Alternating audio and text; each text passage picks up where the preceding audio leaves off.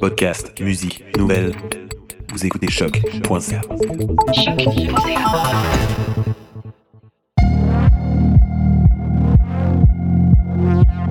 Bienvenue sur Trajectoire, l'émission balado sur la recherche et création de la Faculté des Arts de l'Université du Québec à Montréal. Dans cet épisode, nous recevons Théva Flamand et Pierre-Luc Verville, deux chercheurs créateurs diplômés de l'UQAM. Théva Flamand est docteur en études et pratiques des arts. Il est auteur, conférencier, spécialiste du bioart. Il est l'auteur du livre Le bioart, enjeu esthétique, publié en 2019 aux presses universitaires de Provence, préfacé par Édouard Docac. Pierre-Luc Verville est titulaire d'une maîtrise en art visuel et médiatique. Il a une pratique artistique néo-conceptuelle et musicale, orientée jazz et expérimentale. Il enseigne la musique au secondaire à la polyvalente Nicolas Gatineau à Gatineau. Il poursuit également une maîtrise en théologie à la faculté de théologie évangélique de l'université Acadia. Aujourd'hui, il nous parle de la médiologie de l'art. On les écoute. Bonjour, je m'appelle Théva Flamand, je suis théoricien de l'art. Je m'intéresse au rapport entre technique, signification et esprit du temps euh, dans les pratiques d'art contemporain. Au travers de mes recherches sur le bioart, je me suis intéressé au concept d'aura au sens de Benjamin et aussi à l'idée de concrétisation d'après euh, Simondon c'est-à-dire à, l'idée que les œuvres d'art évolueraient vers peut-être l'indistinction entre le sujet et le médium.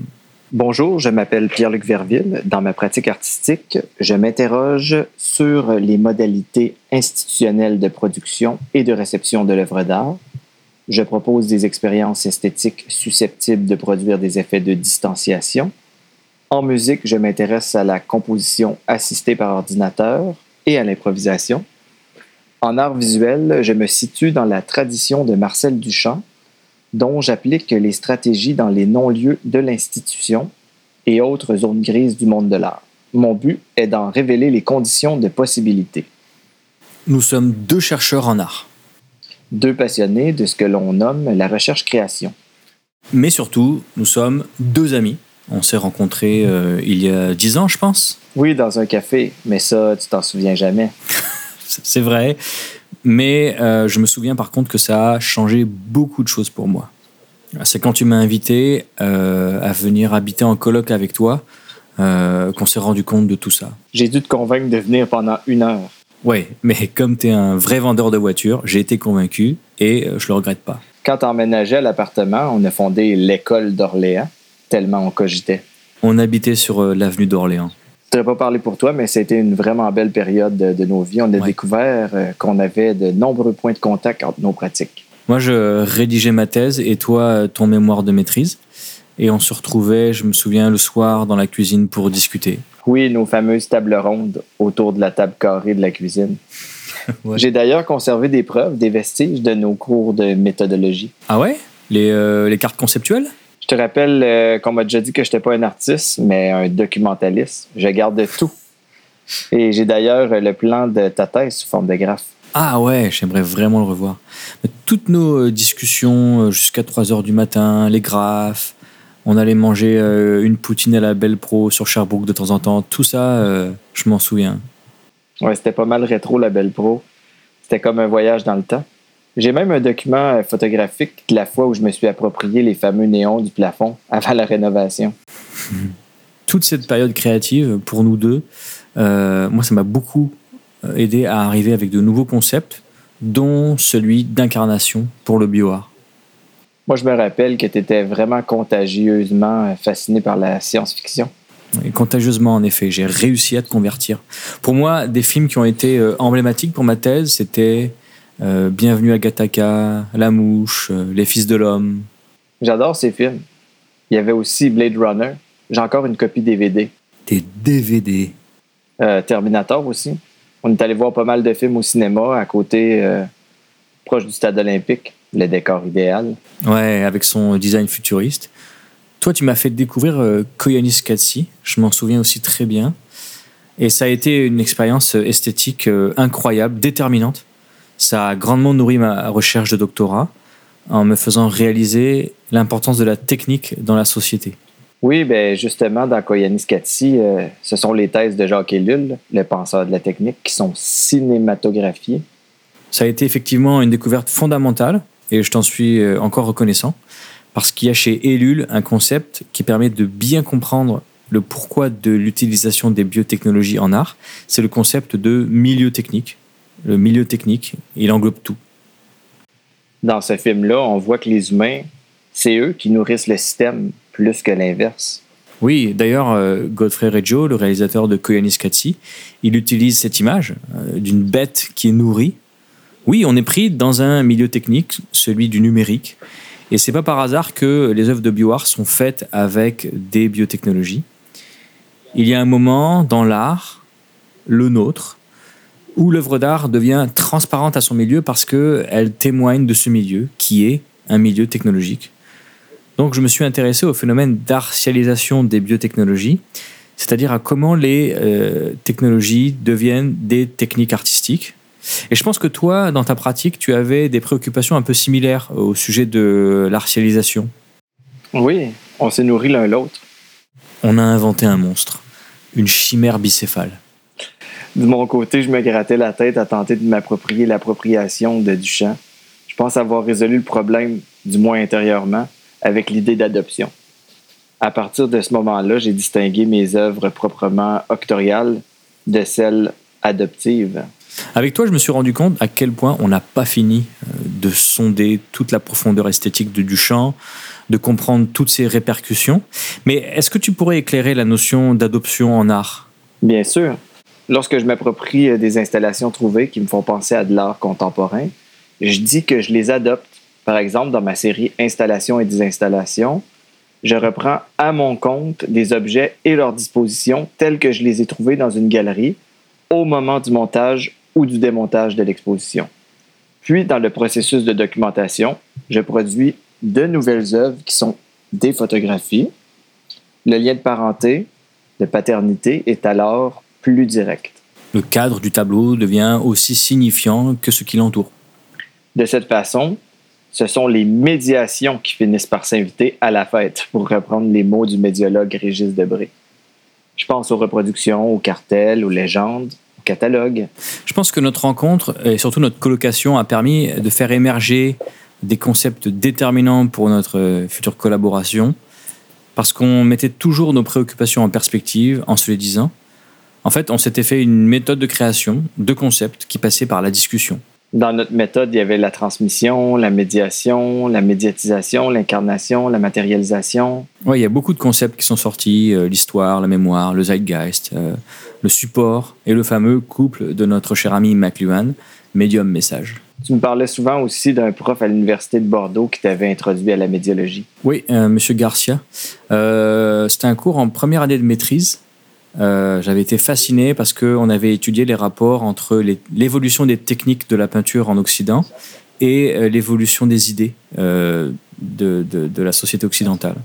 Et ça, ça m'a donné envie de faire mon doctorat, ni plus ni moins. Dans nos préoccupations communes, il y avait aussi la question de comment les œuvres se fabriquent, les secrets d'atelier, le processus, ce qui justifie de procéder de telle manière plutôt que d'une autre, et surtout la conceptualisation. On a même rencontré Eduardo Katz, et il nous en a révélé pas mal. Je me souviens que notre collaboration d'écriture a commencé après que tu m'as proposé d'écrire un article avec toi sur la médiologie de l'art. Tu venais de finir ta thèse, c'était en août 2015. Cet été-là, j'avais pris mon fameux cours d'herméneutique avec Amar Jabala et j'étais prêt pour la médiologie. Oui, mais l'écriture a été laborieuse au début. Plus d'un an. Ça a été long parce que euh, il fallait systématiser quelque chose qui était plutôt intuitif. Moi, je venais pratiquement juste de découvrir la médiologie et de l'appliquer au bioart. Et je pense que le plus dur, ça a été de réaliser la présence des intermédiaires dans les phénomènes de culture, dans la passation de la mémoire. Tandis que pour ma part, les intermédiaires, je les voyais partout. C'était l'un des leitmotifs de mon travail. Au point où Gisèle Trudel, dans un cours à la Faculté des Arts, m'avait donné le mot-clé de médiation. Ça l'a orienté toute ma recherche-création. Même que pour mon exposition finale de maîtrise, j'ai littéralement exposé un diaporama, comme ceux dans les cours d'histoire de l'art. Tu as exposé euh, comme art, quelque chose qui était fait pour exposer de l'art. Je pointais de l'index, les index pointés. Et justement, la médiologie, elle fait ce travail de pointer les index pointés. Elle s'intéresse à la transmission, au phénomène de la transmission lui-même. Mais ce qu'elle regarde dans la transmission, c'est un entre-deux. L'interaction entre technique et culture. Un peu comme dans un diagramme de Venn, dans lequel on trouverait euh, d'un côté la technique, de l'autre la culture, et au centre les médiations. Et justement, c'est certainement pas un hasard que ce soit Duchamp qui m'ait conduit vers la médio. D'ailleurs, Régis Debré dit que Duchamp a été, par sa pratique artistique, le premier médiologue. Il a anticipé la société de communication, pour reprendre la thèse d'Anne Coquelin. C'est comme s'il avait prévu la transmission de son travail dans un système technique différent du sien. Ça, on l'a compris beaucoup mieux avec le concept médiologique de médiasphère. Moi, j'ai vraiment compris le concept de médiasphère en pensant à l'astronaute qui dépend euh, de ses outils, de ses machines, euh, de sa combinaison, de sa navette pour euh, survivre. Et ça m'a même donné envie de penser que c'est la navette qui a besoin de l'astronaute pour accomplir sa fonction. Et nous, on vit dans un contexte qui est à l'image de ce milieu technique de l'astronaute. Concernant l'homme et l'outil, il y a comme une exacerbation au 20e siècle. Nos vies actuelles sont orientées autour des réseaux numériques. Dans chaque médiasphère, le système technico-culturel gravite autour d'un médium dominant. La parole pour la mnémosphère, l'écriture manuscrite pour la logosphère, l'écriture imprimée pour la graphosphère, la télévision couleur ou la photographie pour la vidéosphère, et finalement euh, l'ordinateur connecté euh, ou Internet pour ce qui est euh, de l'hypersphère, l'hypersphère qui est notre époque technique. La médiologie cherche à expliquer le rapport de codépendance entre la technique et la culture mais ce n'est pas un déterminisme pour autant. Il y a par exemple l'effet jogging. Ouais, Debré, il dit que euh, quand on pensait que la voiture ferait de nous des obèses, bah finalement, beaucoup de gens se sont mis au jogging. Le phénomène de la transmission est rempli de ce genre d'ironie. Il y a beaucoup de mystères dans la transmission, et c'est sur ces mystères que euh, la médiologie s'attarde. Je sais où tu veux en venir. Tu vas nous parler d'incarnation. Le plus grand mystère de la transmission, le mystère favori de Debré, c'est L'incarnation. L'incarnation. La parole qui se fait chair. Oui. Le Logos éternel qui vient résider parmi les hommes dans leur histoire. On pourrait aussi dire qu'il vient tabernacler, hein? Oui. car le tabernacle était pour les Israélites euh, la tente de la présence de Dieu. Cette tente, c'était le lieu de la manifestation de Dieu. Sauf que pour Debré, contrairement à ce qu'on pense, c'est la chair qui fait la parole. Eh bien, en art, à la place euh, du mystère de l'incarnation, on a plutôt le mystère de la matérialisation. C'est la question du faire-œuvre.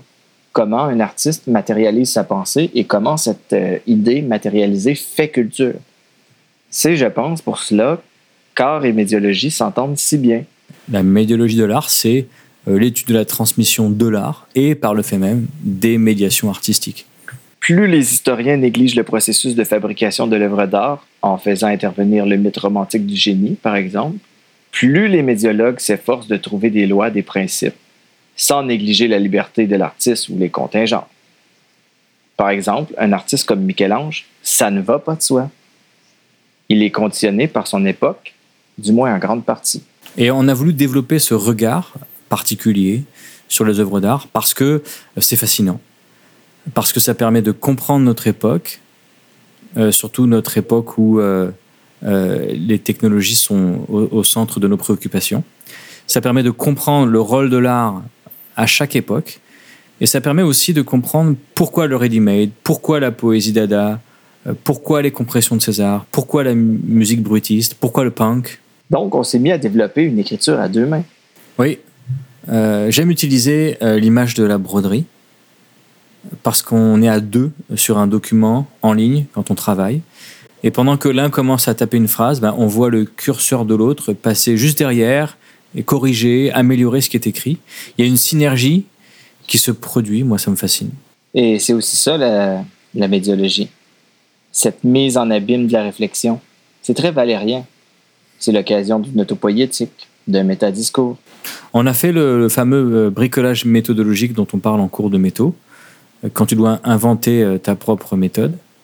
Pour nous, c'est une chimère avec euh, une tête d'écologie, un corps d'herméneutique et des ailes de médiologie. On travaille dans l'hypersphère, in vivo. De notre point de vue de médiologue, il y a quelque chose de très intéressant à parler d'un milieu numérique en utilisant un outil numérique pour ses spécificités, que sont la possibilité d'éditer à l'infini, en temps réel, à distance. En synchronie, et on prépare un bouquin qui montre comment appliquer la médiologie à l'art et qui fait la grande synthèse de nos travaux théoriques en recherche-création depuis toutes ces années.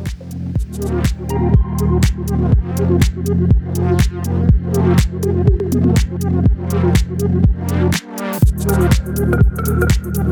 you.